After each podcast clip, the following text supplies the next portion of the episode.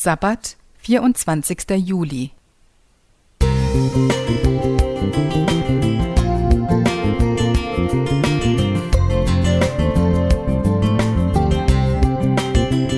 Ein kleiner Lichtblick für den Tag.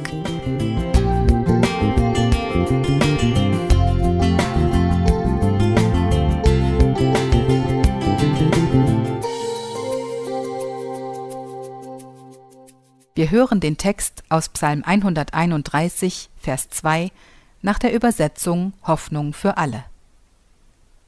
Ich bin zur Ruhe gekommen, mein Herz ist zufrieden und still.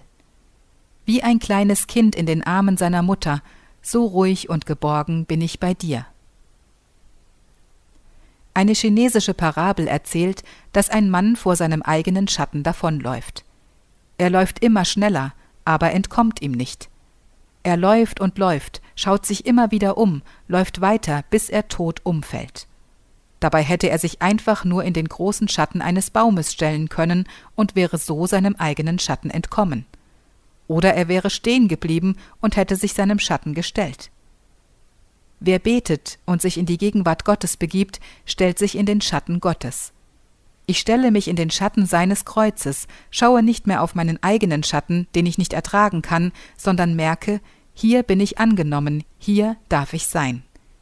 Ich muss nicht mehr vor meinen dunklen Seiten flüchten, sondern darf sie im Lichte der Gnade und Vergebung zeigen. Ich weiß, hier bin ich angekommen und angenommen mit allen meinen Schattenseiten. Dadurch bekomme ich Mut, mir diese Seiten anzuschauen, mich meinen Schatten zu stellen. Der 131. Psalm spricht von genau dieser Zufriedenheit in der Gegenwart Gottes. Die Gläubigen machen sich auf den Weg nach Jerusalem hin zur Gottesbegegnung. Im ersten Vers beschreibt der Autor seine Grundhaltung. Ich bin nicht hochmütig und schaue nicht auf andere herab. Ich strecke mich nicht nach Dingen aus, die doch viel zu hoch für mich sind. Vers 1 Hoffnung für alle. Diese Haltung scheint dem darauffolgenden Satz zu entspringen, ich bin zur Ruhe gekommen, mein Herz ist zufrieden und still. Wenn ich im Schatten der Gnade Gottes anhalte und zur Ruhe komme, kann ich mich auch mal zurücknehmen. Ich muss nicht unerreichbaren Zielen nacheifern, muss keine Vergleiche mit anderen anstellen, um zu schauen, wie gut ich dastehe.